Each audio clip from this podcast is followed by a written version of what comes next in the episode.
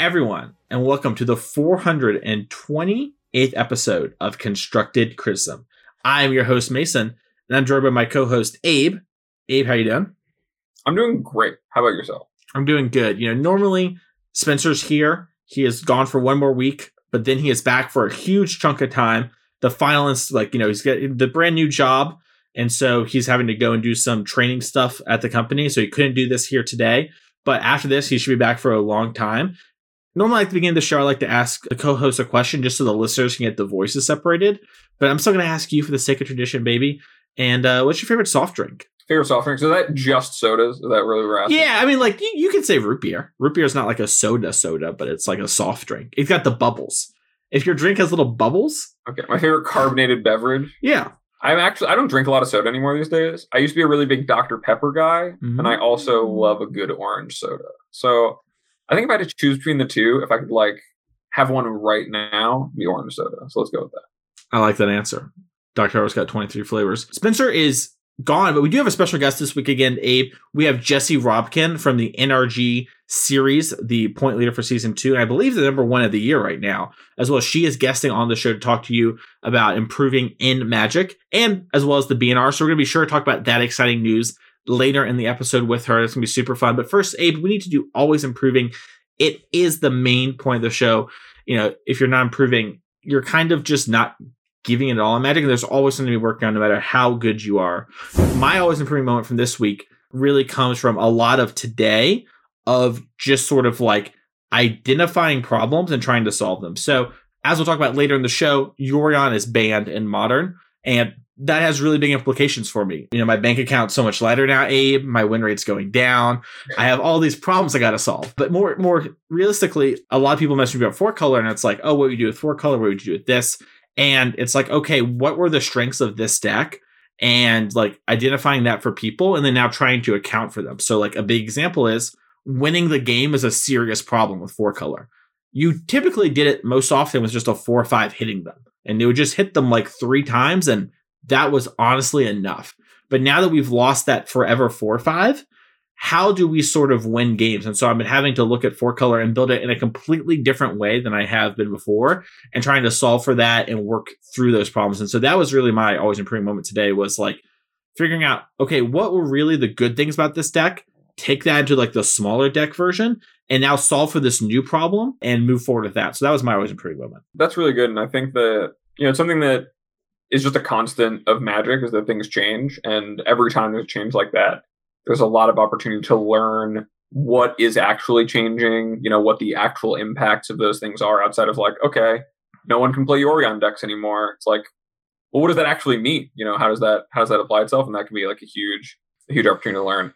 My always improving moment this week is something that might be a little out there, but it applies to like how I'm start going to start thinking about what it is that I'm doing in magic a lot more often. It's a way to like put an idea that I think is really important into words. And this came from a conversation I was having with my longtime friend and magic mentor, Jonathan Sukenik, shout outs to Watchwolf92, about the word credence in philosophy that I had while we're I was we had like a get together over the weekend. Really great to spend some time with them.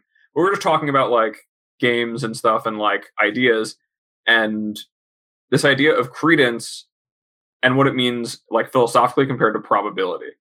So I don't want to get too in the weeds, but basically the difference is that when you actually talk about it in philosophy, the, if I were to roll a die and ask you, you know, Mason, this di- six-sided die I just rolled, my hand is covering it. What is the probability it's a six? One in six. See, that's what that's what like most people say, but to like from a philosophical standpoint, it's actually zero or one, right? As soon as I lift my hand, it either is sitting on the six or it's not.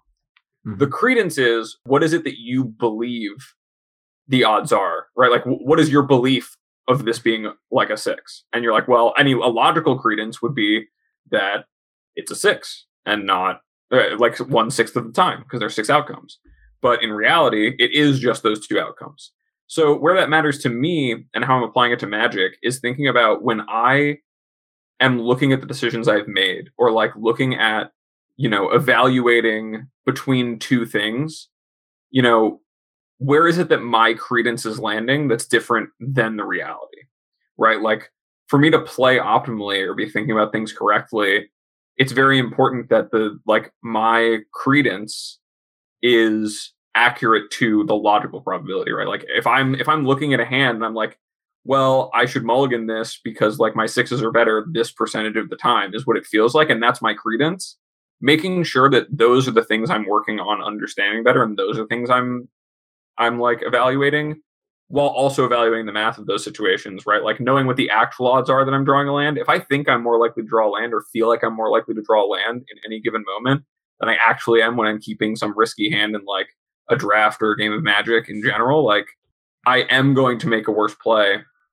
And in general, being able to talk about things like, okay, what is it that you felt here? What influenced you from going like, okay, I just felt like my opponent had this. What is it that made it so that was your credence as opposed to like what were the odds of it?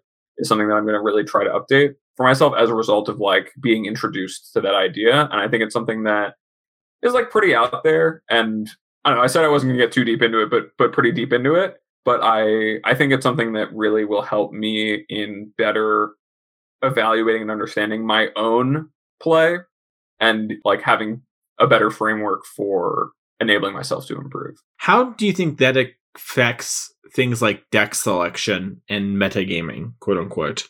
So I think that overall the idea doesn't really it right, it doesn't affect anything per se. Like mm-hmm. me knowing that now doesn't actually change the way that I'm going to like choose decks. Mm-hmm. What it can do though is like when I'm it, it can allow me to look at things more subjectively in the sense of like you know, like I just feel like I'm going to play against Murktide more often or whatever, right? Like I feel like that's what I feel like. That's my credence towards the situation. Obviously, if all the deck lists are submitted, that's what the odds are of the round that I'm going to play. Those are the probabilities I'm going to play against Murktide Regent. Like I'm playing the Murktide deck. But if I feel like it's that way and then I was wrong, I can say like I should have known better that like more people are playing this deck or like aren't playing this deck or like more people are playing this card or not playing this card. And then just making that distinction between what is the truth of it, like what are the facts mathematically versus like what is it that I felt and what is it that I, I thought, and making that separation for myself internally, I think is something that like makes it a lot easier to parse for me personally. Yeah, I think that's really great. That's really interesting. I'm going to think a lot more about that. That is one where I wish I could have a conversation with you right now on the show because I think that might be helpful for some listeners. But I think it would be a disservice to the topic, and maybe this is something that we need to come back to again in the future. It's really interesting. If you want to support the show, you can go to patreon.com slash ccmtg. Jesse on today, you're going to to ask her some questions. Uh, it's really cool. We love the patrons. It's been really awesome to see the growth of that over the last year and some change. And just the community that's in there that's talking, you know, like there was some discussion about BNRs and we had some people at the SCG this weekend and there was some, you know, good conversation started, like not even just like on people and how they were playing decks, but like, what did you learn from the SCG? And oh, I had a moment like that before for me. And so, looking for like minded people, that might be a really great place to check out. And you know, it helps support the show. It'll always be free, but it is helpful.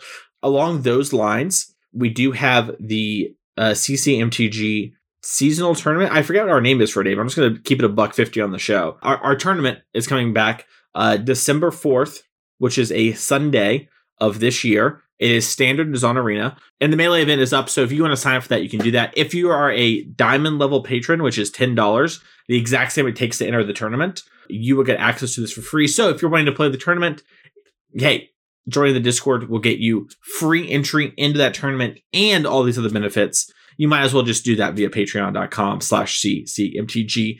Another way to support the show is to go to our sponsor, Game Grid Lehi. Uh, GG Lehi helps run those tournaments. You know, provides all the pricing uh, for those events, which is super awesome. And it's just a great place to buy your cards. You can use code CCMTG10 to get 10% off. You'll find that note, uh, that code in the show notes down below. So make sure to go check them out. They're a great sponsor. We're so happy to have them on the show. And Abe, I think it's time for our guest, Jesse. But now it is time for our main guest. We have a special guest on the show, a friend of ours, Jesse Robkin, better known on Twitter as Titty Pills. Jesse, thanks for coming on the show. Thanks for having me. So, Jesse, if you're someone who is maybe doesn't on social media a bunch and like, you know, like they're kind of getting back into magic, how would they know who you are and like kind of who are you in magic? What do you do? Who am I? That's a great like philosophical question. I would say I'm most known for um, the contributions I've made to the Underworld Breach combo stratagem in uh, in modern. In March, I top aided a uh, SCG 5K with at the time is it Breach, and afterwards wrote a rather lengthy deck guide on the the deck uh, that got posted on TCG Player, and basically led to the deck being a more mainstream deck, especially as we made it through the summer and then notable SCG grinders, Ross Merriam and Corey Baumeister picked up the deck and iterated on it. Basically, that the the start of that whole thing in a lot of ways was that top eight in Indiana, Indianapolis. Other than that, you might have seen me at the top of the uh, NRG leaderboard for season two. uh, and apart from that, oh, I also I write for um, Tolarian Community College. So sometimes you may see my name at the end of videos there. And starting tomorrow, I am officially a regular contributor for Channel Fireball. Yeah, my article on it's a deck guide for mono white humans in Pioneer, which I top aided an NRG recently with, is my first article, but I'll be writing roughly once a week for them going forward, which is very exciting to me. Mm-hmm. Yeah, that's those are the main places I would say. Awesome. So when did you start playing Magic? I started like the very first time I played Magic was when I was like seven or eight or something. My older brother played a lot when he was in high school. He played like competitively. He introduced me to the game along with my dad, who started playing back in the 90s. I grew up in Seattle, so, you know, local situation. And didn't get like very into it. I was more of a Yu-Gi-Oh kid until um, I would say the summer after graduating college, or the the fall after graduating college, which was um, the fall of 2018 with Guilds of Ravnica, when I started playing Standard because my brother had visited me in town in Chicago, and we had gotten a box of Dominaria that we split together and played, and I just got instantly hooked. And basically, I've been playing ever since then to varying degrees.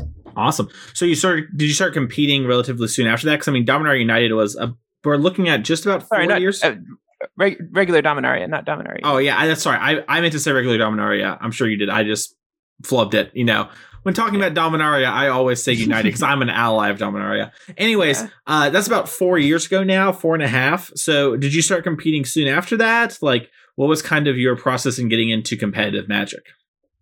My first Comp REL event was a PPTQ at an LGS in town that I played about a month and a half after starting. And I top aided that with Green White Angels, which was pretty cool.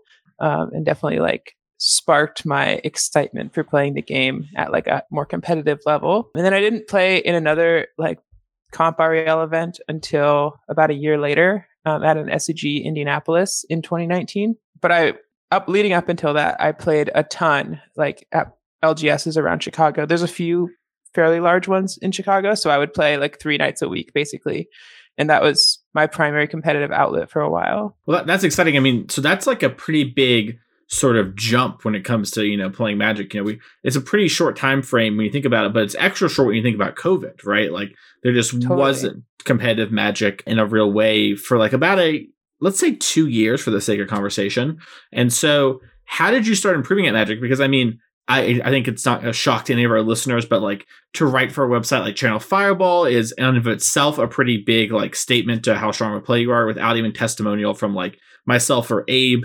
Like for listeners, you and I work together. Uh, I would say on a lot of things really closely. I, I, I, was, going so far to say we talk a couple times a week about strategy and that sort of thing, especially if an event's coming up even more. Obviously, that's really strong as long as the NRG leaderboard, right? Like you mentioned and kind of alluded to the start of the show, you completely crushed the season two and locked up their essentially players championship if players are used to the Star City Games format. How did you really start improving at Magic and kind of have this sort of um, burst at uh, you know getting better at the game you know in the, such a small time frame i would say the on ramp started literally the first like event i went to at that lgs back in 2018 i played in like a guilds of ravnica pre-release and i got the boros pre-con or the boros whatever the pre-release kit. And then week one i brought a boros equipment deck that was totally unplayable to like the standard thing. And then the next week I brought like a Boros mentor deck. I had like figured out like the synergy involved with like the mentor mechanic. Week three, I brought Boros Angels because I was like, oh, this is like the the like hot version of like these this color combo. And then by the time the PPTQ rolled around, I was on Selesnya Angels, which was like by far the better choice of those. But honestly, all that is to say, like I'm a very fast learner, and so I have a tendency to not make the same mistake twice and to like I'm pretty observant, so I pay attention to things that are going wrong. So from like let's say like the, the the start of events coming back after the onset of the pandemic, I played in the NRG tournaments uh, around this time last year, and I was always X2, X3, just missing top eight, and I was getting somewhat frustrated by it. And basically, I started to like pay attention to when I was losing and like why I was losing, and I started saying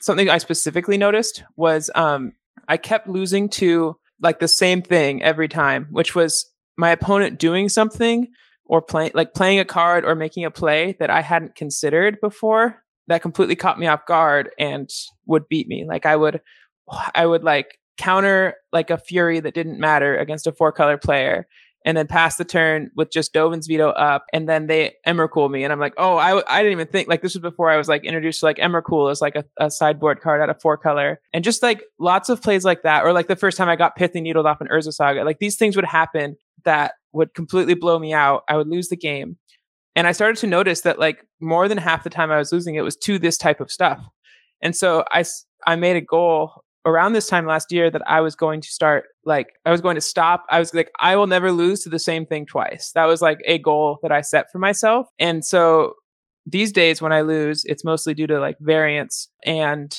occasionally to that sounds very like, you know, whatever, but like I I I don't lose to things I haven't considered very often anymore. It still does happen sometimes, but like I lose to just bad matchup variance or just an opponent purely like outplaying me not often to like just a total blowout of something I hadn't thought about. So that was like sort of the big change. Also, the people I was surrounded with. So, like, when I started to get to know you, Mason, there was like, I remember you told me two things that really, well, there's one specific one that really stuck out of like, I asked you what, what you've noticed me do wrong when you watch me play. And I was like, you can like be as harsh as you want. And you said to slow down and to like think through my plays. Cause like, oftentimes I would like immediately go to like play a turn and do something and then be like, oh, I should have done that, but I've already done the other thing. And you said like you tend to find the right play after you've already made a play. And if you take extra time to just stop and think about what you're doing, you would find yourself doing a lot better. And so I, I took that to heart. And there's like a specific example you gave of like one time I thought for like 30 seconds on a turn and then I typed in the like Modo chat, sorry, thinking when like 30 seconds is a totally normal amount of time to like think about a turn. So yeah, uh, that's a big thing too. Is just like really like being intentional about what I was doing and not just like doing the first play that popped into my head. That is really big. It is funny. I, I remember that scenario. I did not know how much that one had stuck out to. I don't think we had ever talked about that. The the one that I remember is we were playing. I think it was actually our first time hanging out in Discord together, and I was playing Money Pile, and you went into like e witness bolt something and I was like, oh no, I have bigger plans for that, you know. Mm. And you were like, oh, and it like it just like you had obviously thought about like not playing your cards at that time before, but the idea that like, oh, this is so much value, you pull so far ahead, and I was like, no, we can like fall behind a little bit. There are bigger and better things I could be doing with this. I remember Definitely. that's one of the ones I remember you picking. Well, it's the first thing I remember you picking up and just immediately applying. And I've seen you do it over and over and over again. But that is one of the ones that really sticks out to me. The like idea that like your cards can like getting juicing the absolute most value or the most like making your cards do the absolute most that they can when you can afford to do so. And and which is i think a very like limited mindset like limited the format not limited the size of your brain. But uh, uh, but yeah like just making sure that like you're not just like trading your cards one for one if you have the opportunity to like do more out of them. That's something too that definitely improved my game. Abe do you remember when you first started like these sort of moments of like understanding that like hey there are like deeper things than just using my mana and like making profitable trades or whatever?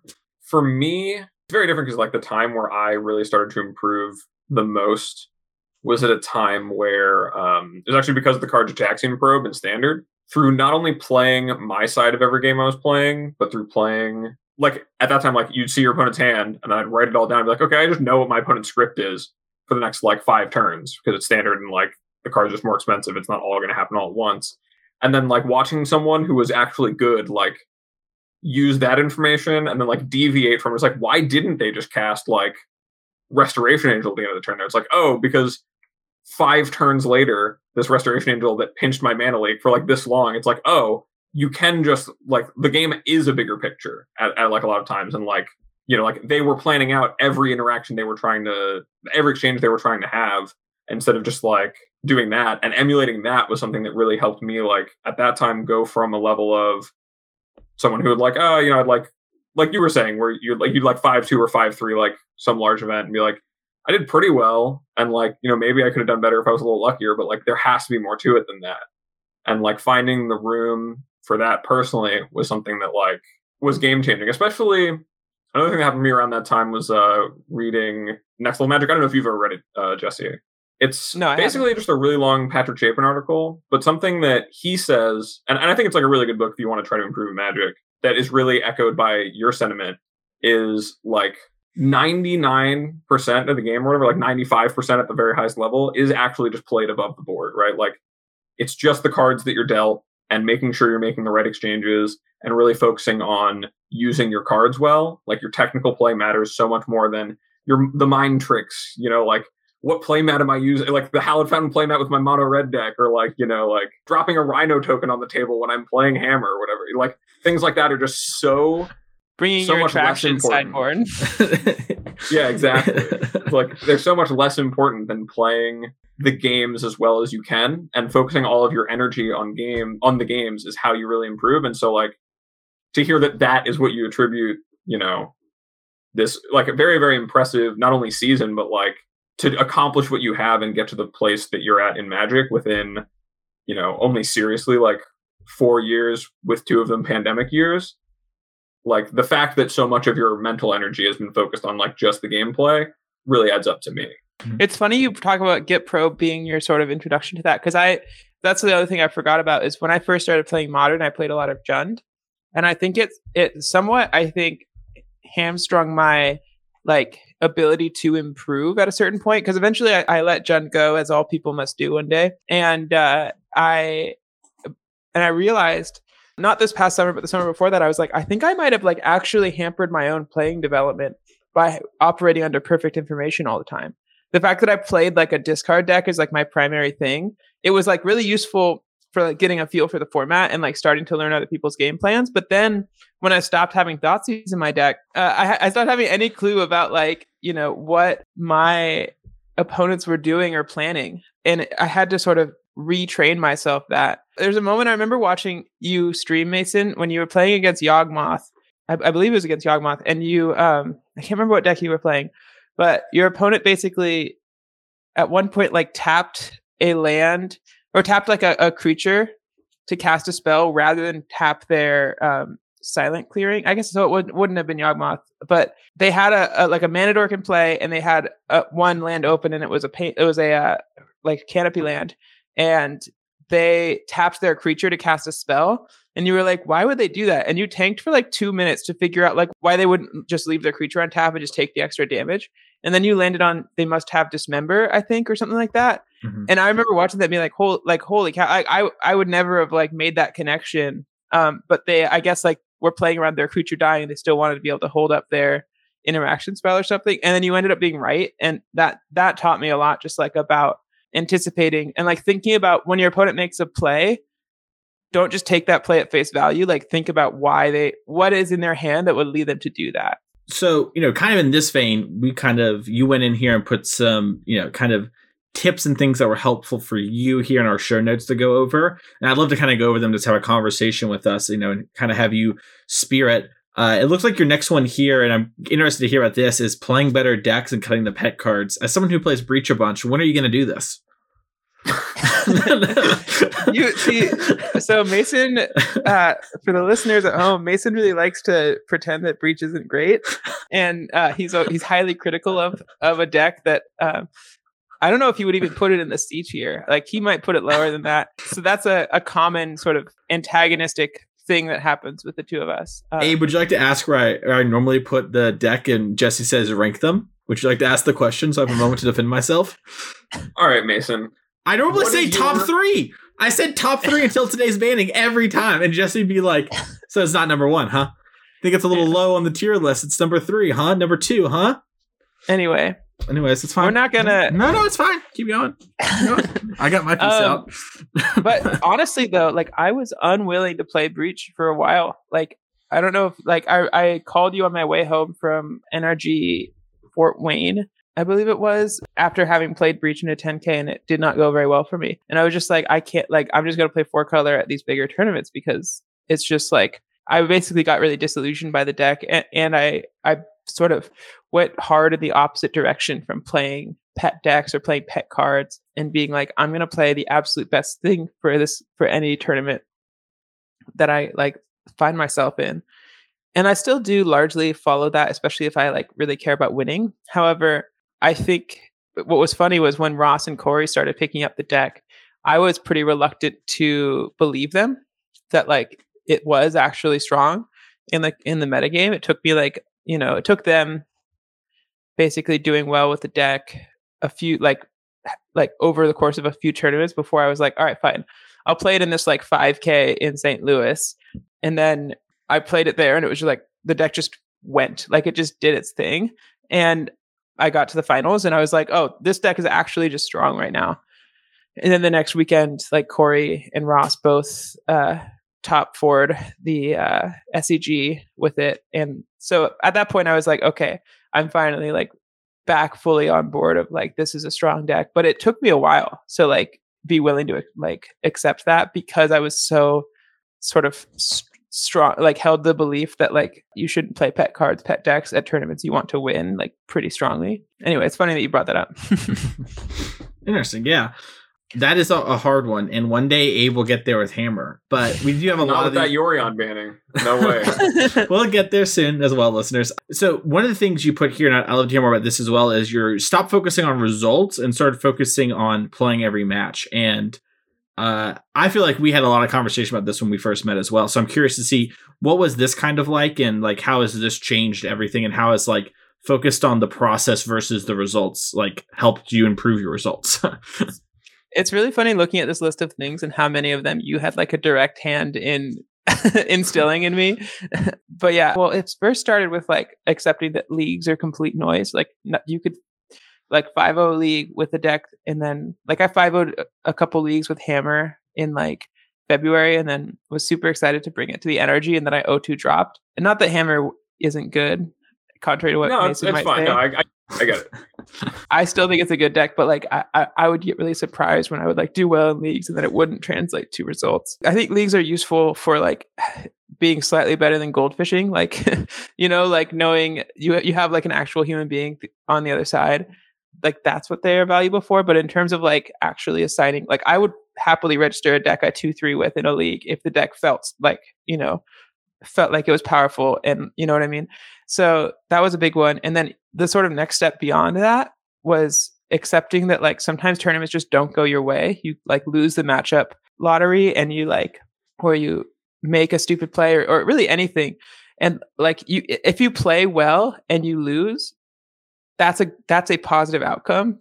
Whereas if you don't play well and you win, don't let yourself get tricked into thinking it doesn't matter. You know, like like so that was a big one for me. It was just like starting to like become a lot more zen about any given tournament result.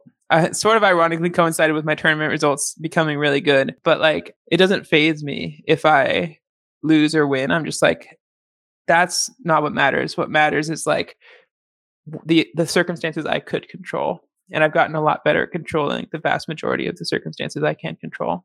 Abe, was that something? Because I feel like that's something you're really good at too, right? It's kind of like it is what it is, right? Like you know, sometimes you're gonna go to the tournament and you're gonna get like ninth on breakers, and sometimes you're gonna win the tournament, and sometimes you're gonna four four, and like you know, there's all these things, but the tournament is what the tournament is. Was there anything that kind of helped you sort of get over that hump as well and kind of get to the same spot Jesse's talking about? Because I mean, correct me if I'm wrong, but I feel like you two are very much aligned in that.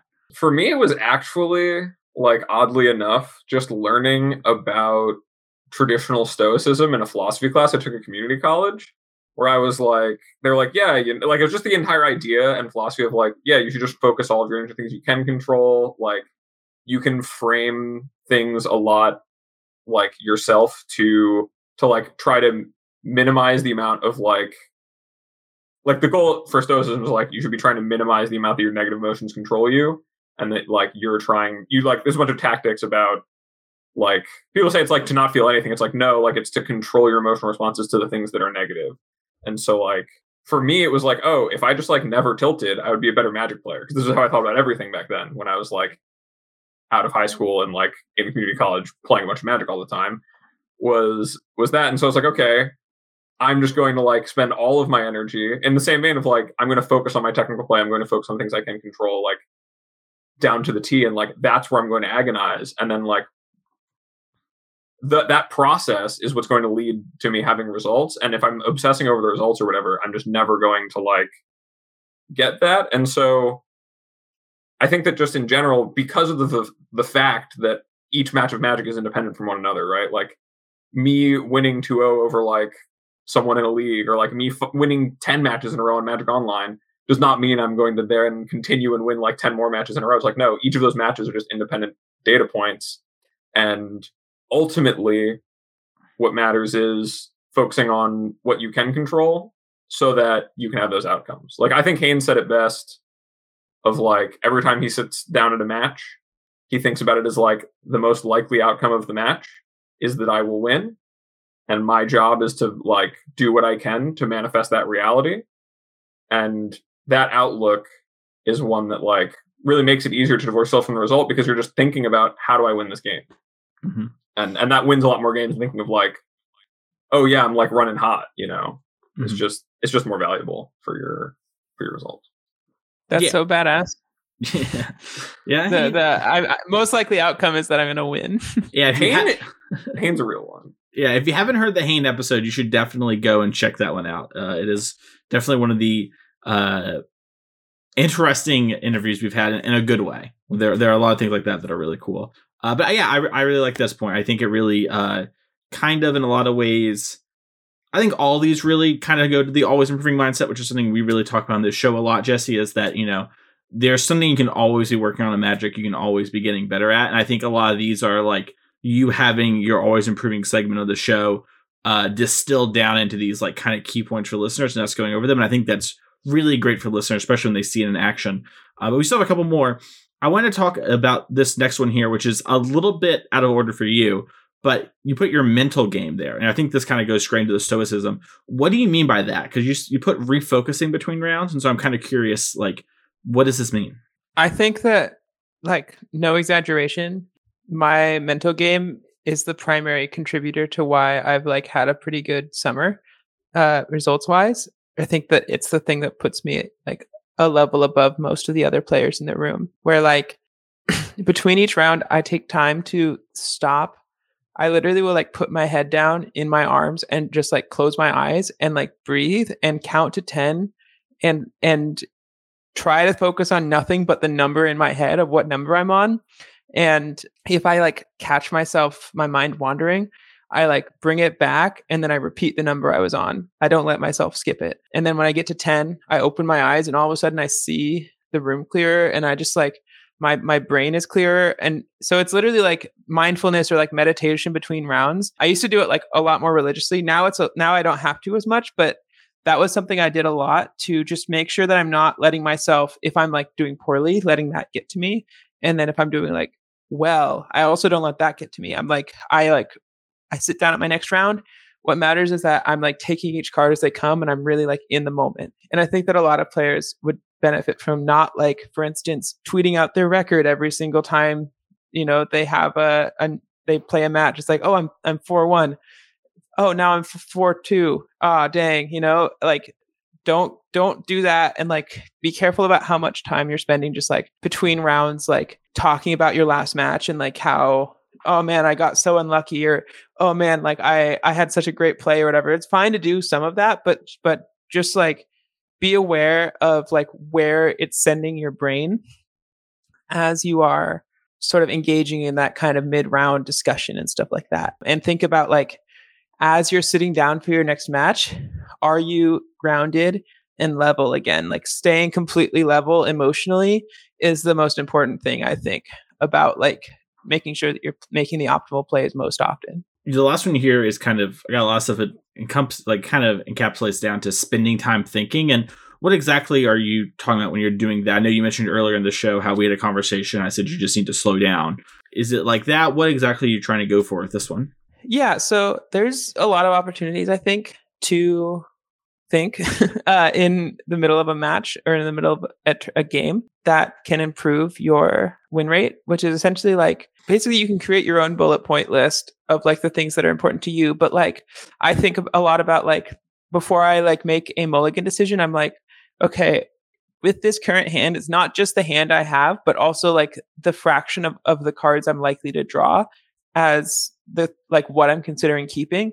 And if there's a pretty if like more than half my deck is good draws with like a, a, specific hand, I'm more likely to keep even if the hand itself doesn't necessarily have every tool at my that I need in order to win. So that's something also thinking in the middle of a game what you might need to draw and like how how do you win from a spot if you're behind I had a um, someone in the feature, the like person who runs the feature matches for NRG, like the person who's like in the at the table with us, she was saying, uh, she said to me after a match one time that she was like very impressed. She was always very impressed by like how much I never seem to be t- totally out of it. Like I'm, I am like my ability to like come back from behind and things like that. And a part of that is just like a pretty strong understanding of like what are the cards in my deck that will move this game back in my favor and uh how do I position myself so that if I draw those cards, I win? Like, what plays do I make so that if I draw the right cards, it brings me back? Because there's only a certain subset of cards you could draw that make you win the game.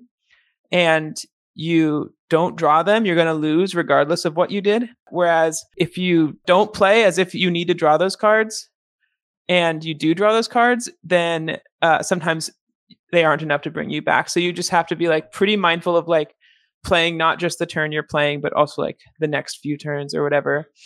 And then another thing is just like I talked a little bit about this already, but just like thinking about like why your opponents are making the things they're doing or like anticipating their plays. I found myself I've gotten a lot better at just like knowing what my opponent will do before they do it and being like, oh, they're probably going to cast a Rattlechains post combat here, or like, oh, th- this is like very likely a like curious obsession turn or whatever then thinking specifically about a very specific match i played um, in uh at an NRG in the top eight against mono blue spirits but you know any any number of things like that like another thing is just like asking yourself the question of like how do you, the, this is a, a classic sort of trio of questions but how do you how do you win from here? How do you lose from here? And then like just what is your opponent like and then asking those questions for your opponent like like what are they thinking about? What are they planning to do with their turn basically? Uh, so those are like the big ones. Something i really like that you brought up there and just in general like playing towards your outs right? Like we talk a lot about like plan beats no plan or whatever and like part of that is this idea of like there's so many games that players with no plan will lose where they might have won otherwise with the way that the cards run out if they had like just made decisions towards understanding like oh i could just draw like like i could just draw the like two in my four color deck just the two lightning bolts off the top of my deck and like i could have gotten them to six and that was the only way i would have won the game.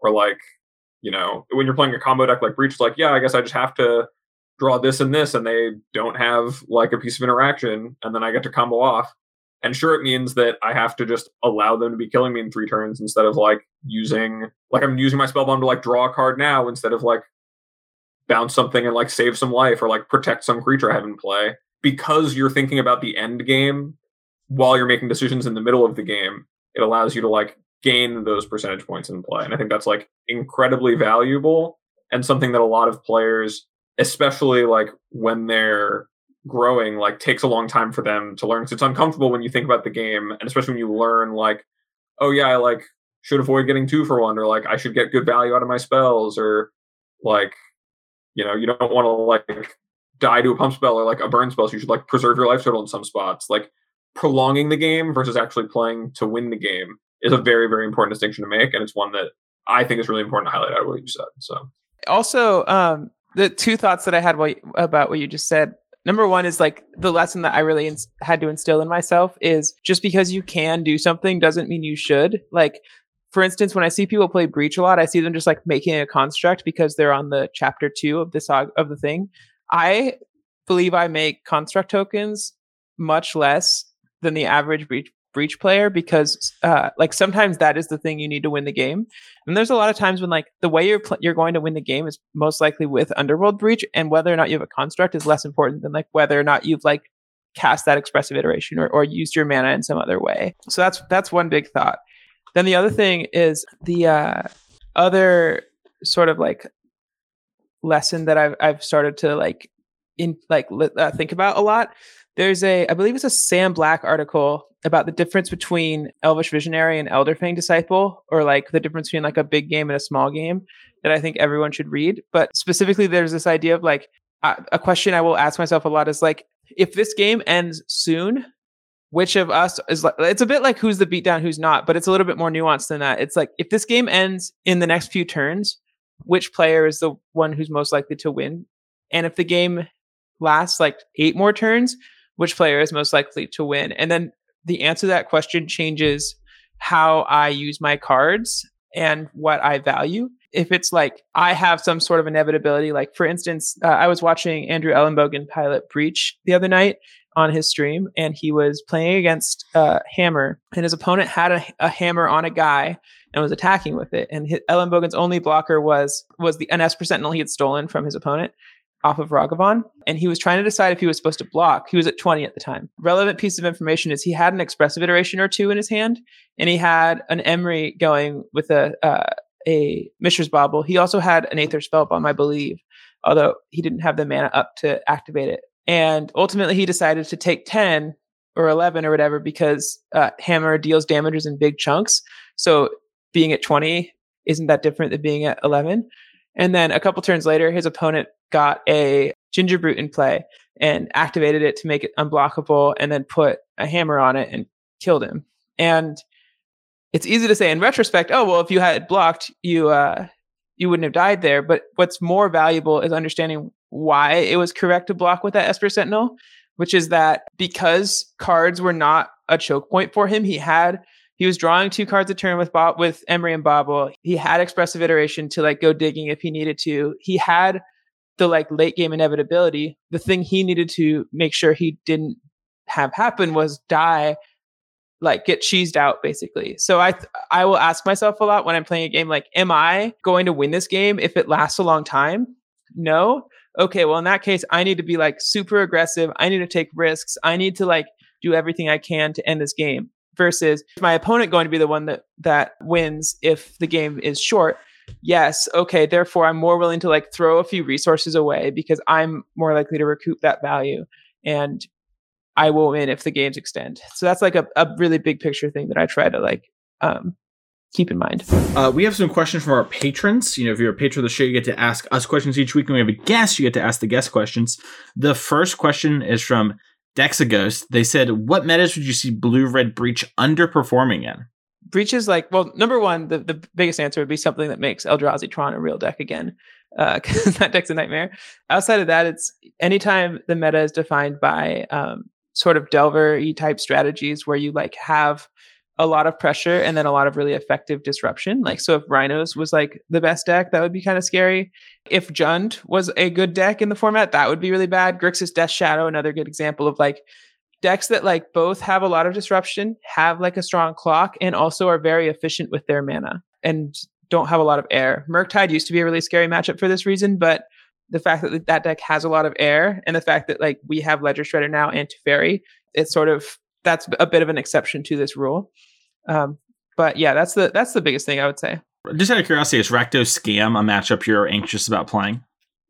Yeah, I'm not super happy to see that on the other side of the table because so Dauthi Voidwalker is kind of the perfect answer to our our strategy where like not only are they taking our graveyard away, but but some of the best cards that we can draw to like get out of it, like expressive iteration or whatever, if they then cast it for us, like or cast it, that's like pretty bad for us. Um, and it's also attacking for three every turn unblockably. And then they have Blood Moon to answer our sagas and plenty of disruption to break up our more synergy oriented deck. So it's definitely not a matchup I'm like super excited to play against. However, it's not unwinnable. Saga is quite strong against them if they don't have the Blood Moon, and you know if they discard a bunch of cards from your hand, you top deck a Breach. Oftentimes that's enough to win. But yeah, I'm not. I'm not. I wouldn't be thrilled if Scam became like the de facto best deck in the format. Cool. Sorry, I'm just buying my off the Voidwalkers. Uh, the next one is from Nick. They asked, "What's your favorite non-magic related event to go to?" So outside of Magic, I am uh, a filmmaker, theater artist. So I really like seeing plays. I really like going to see films in theaters and especially like film screenings and things like that. So I would say that's like the biggest thing. Awesome. And I had one that I didn't put in here that someone asked me as a patron in person. And their question to you was, what was the thing you would tell Jesse from a year ago about magic? Obviously, you can't tell her, you know, buy any stocks, do this with your life. You can only talk magic to Jesse. You have 30 seconds. What do you tell past Jesse? I would tell her to slow down, think through her stuff, and don't stress so much about the top eights you miss or like think more about how you can control your controlling what you can control basically. I think that's the biggest thing. Awesome. Well it was great to have you on the show today jesse. We're going to have you here for our little youtube question that we have each week as well but i did want to have you know a proper send off. I think it was, was a great episode, and I hope that these little tips and things you talked about are going to be applicable and are things that if listeners haven't already thought of, they can something they can apply to their game. And if maybe this is something they've been working on, you know, we're thinking that they're pretty good at. This was helpful for kind of reinforcing those things. We're helping them go that little last bit of the distance. So thank you for coming on the show to talk about those sort of things. Thanks so much for having me. Of course. So the elephant in the room, the thing we waited until the end of the episode to talk about, we wanted to have Jesse on here as well, since Jesse does play so much modern and is so in tune with the format is today there was a BNR announcement, and the BNR announcement was two things. We had a Meathook Massacre banned in standard, which I'm sure we will cover in greater detail later. I think the general consensus is that it, something had to go from black, and this is a pretty reasonable thing to go, especially given its price. Uh, and second, in modern, we lost Yorion the Sky Nomad. Abe, we really got, as you put it, the buzzer beater. We had our four color episode last week, Jesse. Uh, we finally did it. so we really really did a great job of timing that episode. Uh, it's a good thing we did not swap the orders. Thank you. Yeah. I'll just take the lead on the Yorion thing for a second and then I'll throw it to y'all because, you know, I talked to both y'all a bunch about magic and I'm sure you know a bunch of these things, but the Yorion ban does dramatically affect the four color decks. Um, I know there's a lot of conversation right now uh, on Twitter about like, is four color still a deck? Is it not? I believe that it is still a deck. I do think that the inevitability that you had with Yorion and the ability to catch back up in card advantage or drown your opponent in card advantage is no longer there, nor is the ability to have this 4 5 that you just kill your opponent with. I, have talked on the show a lot in passing. I mentioned it last week and I've d- talked about it a bunch in coaching, but essentially, four color became a Delver deck at a certain point where somewhere along the line you put the Yorion on your hand and you just had so many kill spells that you would just kill your opponent with a four or five over three turns. And like that's basically what happened. Your opponents would fetch shock a bunch because there's no reason you're a control deck, just cast their spells, and then the four or five mattered. So literally, if we had a free four or five flyer that I could have in my eighth zone every game, I would gladly play that card. and I think the deck would be amazing. Uh, as is, we have to solve for that problem. And it's going to be an interesting problem to solve for. I open the floor up to y'all. Uh, Abe, what do you think about the BNR and everything? What do you think about that sort of stuff? And uh, how do you think modern moves from this point onward? Yeah, I think, and I was actually talking to you about this when they first announced there was going to be a BNR about like why. And I've talked about this on Twitter, but it's been something that really interests me because I think it's something the Magic community as a whole has not found a good way to put into words or quantify.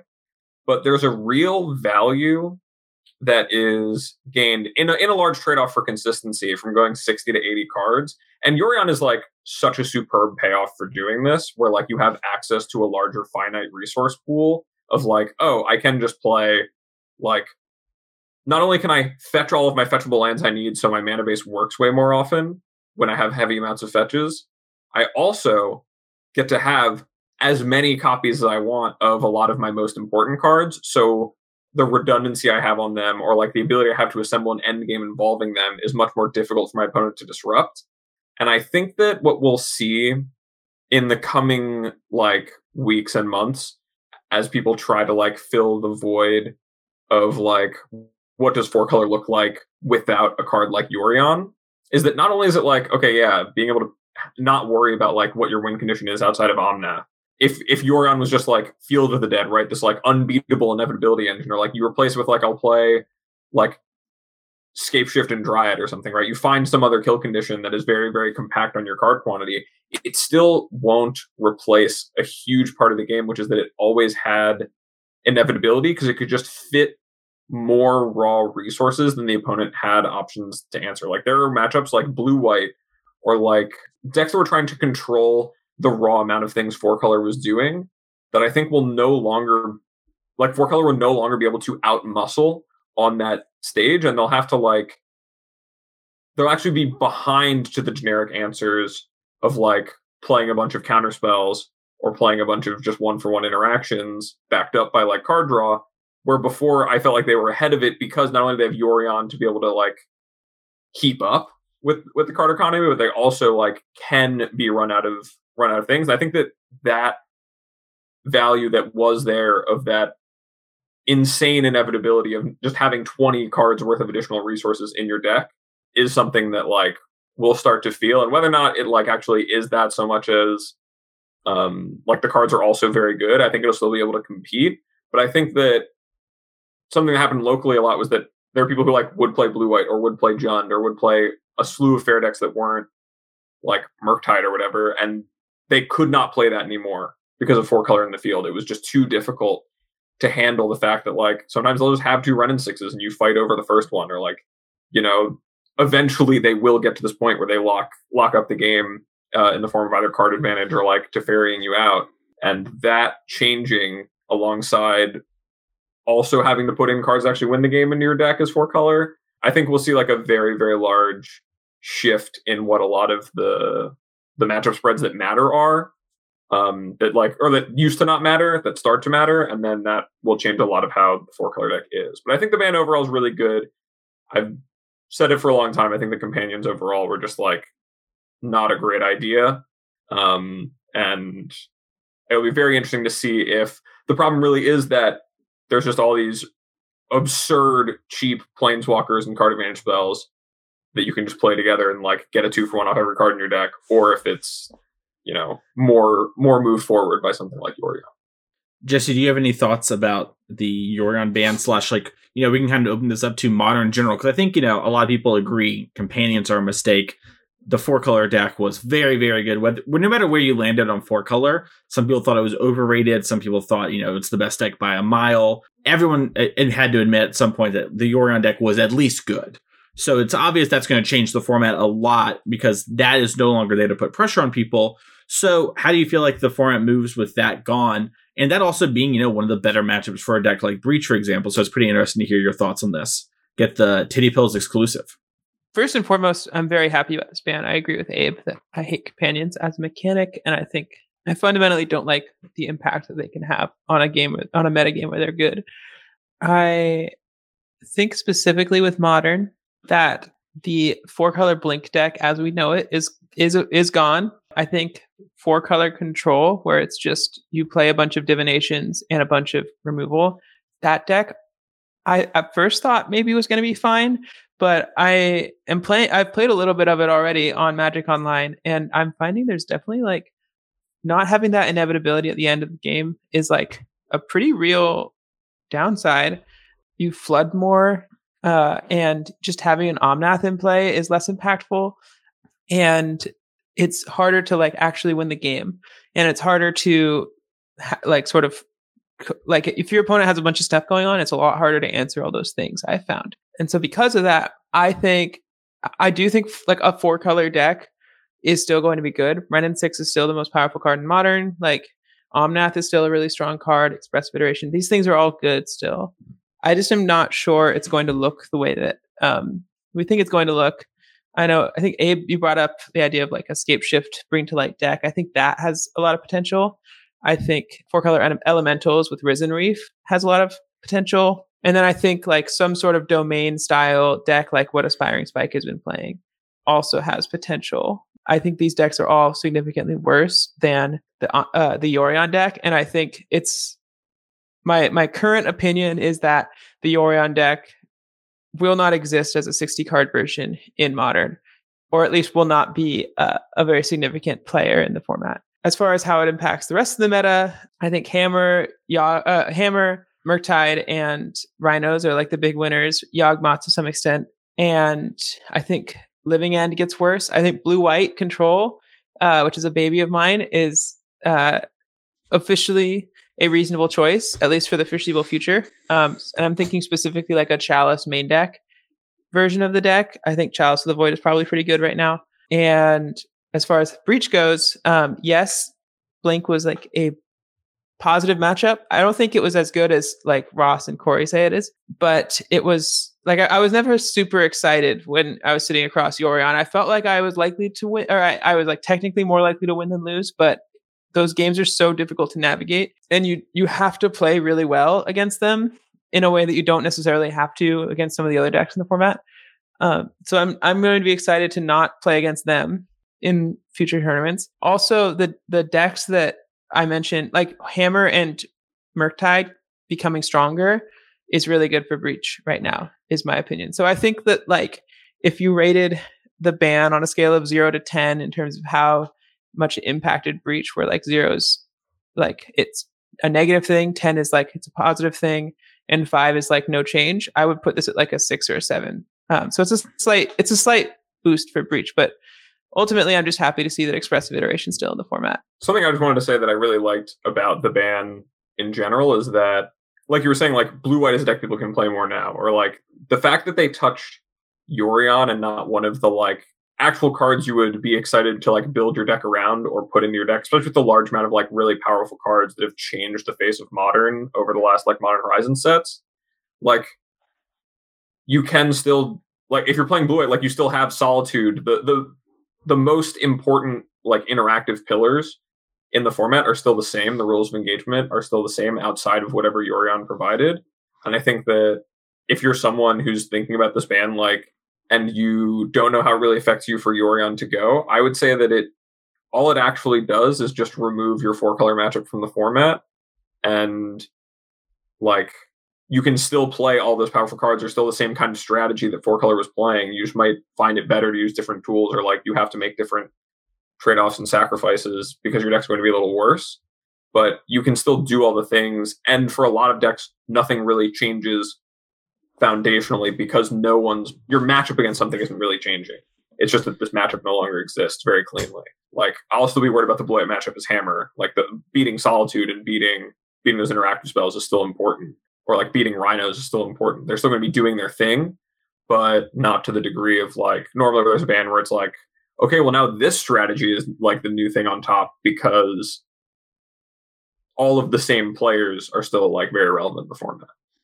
Yeah, I think that was actually that leads perfectly where I was going to say before, which is some of the things I'm most excited about are the things that Four Color has completely invalidated that I think have legs. So like in going in reverse order of like most extreme to most reasonable, like something like Temur Reclamation or Four Color Reclamation is something I'm like very interested in doing. And like that is something I'm going to do like when we are done recording here, probably where it's like trying to do something that's so over the top, it was so weak against what Four Color is doing for so many reasons, from uh, Teferi three to endings to bindings. It was just counterspell was too much to try and do something like that, and it wasn't worth the squeeze. But like now, there's some room in there, and then there are things like I, I actually think, and this is like the thing I get laughed at a bunch for saying, but I think the Gruul mid range deck is like actually very good in modern and has been for a while, but just there was no point in playing it because it was like this weird value deck and it was not as good as four color. And so Gruul with like the Devoted Druid combo in it is like I think actually good. So that's like another thing.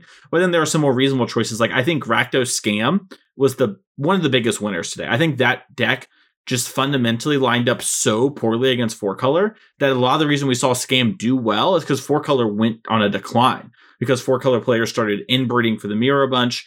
Other decks started rising up like Indomitable Creativity and Breach that put the four color deck more in place. And uh, since those things were happening, scam was able to go up. And with nothing like that in the format, and you can just be this deck that like gets underneath somebody, disrupts them, and kills them really quickly, I think that's really strong. So stuff like that and Jund's like the Saga deck we saw Soul Maka get second and lose to a handsome gentleman at DreamHack Dallas with. I think that's another one that's like, oh, this is like really good, interacts and it can go long, but it was totally invalidated by four color. In the same way where y'all mentioned how typically and abandoning the f- rules of engagement change a lot. And as such, it's like, well, yeah, that's how things used to be, but now we're like living in this world. It's like a different world, but we still need to beat the same threats and the same answer cards. And a lot of those decks just could not beat the answer density that four color had in combination with a Yorion. So I am very intrigued to see what happens with that. And I think people are not to say y'all are, but I think a lot of people on Twitter are underestimating how much those decks could become players in the format and how much things shift if like if Rakdos Scam or Jund decks become viable, the types of decks around that change dramatically in the format. Where like Indomitable Creativity probably does not succeed in a world where like, you know, Scam is like one of the best, if not the best deck, and vice versa. Not to even mention Creativity losing four color is a good matchup. So super exciting. I am personally so excited to listen to some of our favorite podcasts on, you know, of our friends of the show, like Dominari's Judgment Game Podcast. I'm really excited to hear their episodes this week. Hopefully this band conversation was good enough for y'all. We know that uh it wasn't as probably long as the other ones you heard, but also, you know, variety is the spice of life. If you want to find Abe, where can they go, Abe? You can find me at twitter.com slash more nothings. If you're someone who is interested in learning the ways of the hammer now that your worst matchup is uh, nixed from the format, I do offer coaching, and I also offer coaching for like many, many uh, decks and archetypes. You know, I, am I'm, I'm very interested in helping people improve Magic, so feel free to drop me a line if it's something you want. Jesse, if someone wants to find you and all your stuff, where can they go? Um, you can find me on Twitter at uh, Tiddy Pills, T I double D Y P I double L S that's one place. If you want to see the videos I write for the professor at the Tolarian Community College, you can find that on his uh, YouTube page. And then if you want to read my strategy articles, you can check out Channel Fireball. Um, some of them will likely be behind the CFB Pro paywall. Uh, I'm not sure what number of them. I don't really have any control over that. And those are the main places. Keep an eye out. There might be more places coming soon. We'll see if you want to find me, you can find me over at Twitter at Mason E. Clark. You can find me at twitch.tv slash the Mason Clark. You can find me each week at Card Kingdom. find me here on the show each week. And I normally don't shout this out. It's a newer thing too. And I kind of hadn't planned to shout out on the show, but I did launch a Patreon. So it's Patreon. I think it's Mason slash Mason Clark. If you go to patreon.com slash Mason Clark, you find me. It's on my Twitter that is really a hub where I'm moving the coaching stuff. So I, I, normally mention here on the show at this point how if you want to do coaching to reach out to me via Twitter or email, you can still do that sort of way. But I baked in a coaching discount into the Patreon. So that's something you're looking for. I'm kind of hoping to facilitate all of that into one place. Um, so this is gonna be my one time where I mentioned my personal Patreon on the show. That is a way to do that. If you want to get coaching or something like that, that's a good way. You can still do it in all the other means we talked about in the past, Twitter DMs, my email, masonclark at gmail.com. If you want to support the show, which will always be free, you go to patreon.com slash ccmtg. It's a big help for the show. It makes it go on and make everything a lot cooler. We get to have guests and do that sort of fun stuff. Uh, you also want to check out the rest of the network. We have Common Knowledge, which is a all pauper podcast, and we have Drafting Archetypes with Sam Black. That is one of the best limited podcasts out there right now. It's so great to hear Sam's thoughts on everything. And with Brother War starting up, Abe, I get to do my shout out for Sam's favorite thing, which is the before the set drops, before a draft, what is the draft archetype going to look like? And then we get to go back and look at it at the end of the format. I'm so excited to to go back and re-listen to the Dominaria United version of that episode. Thank you all so much for listening to this week's episode of Constructive Criticism, and we'll see you all next week for another episode of CC MTG.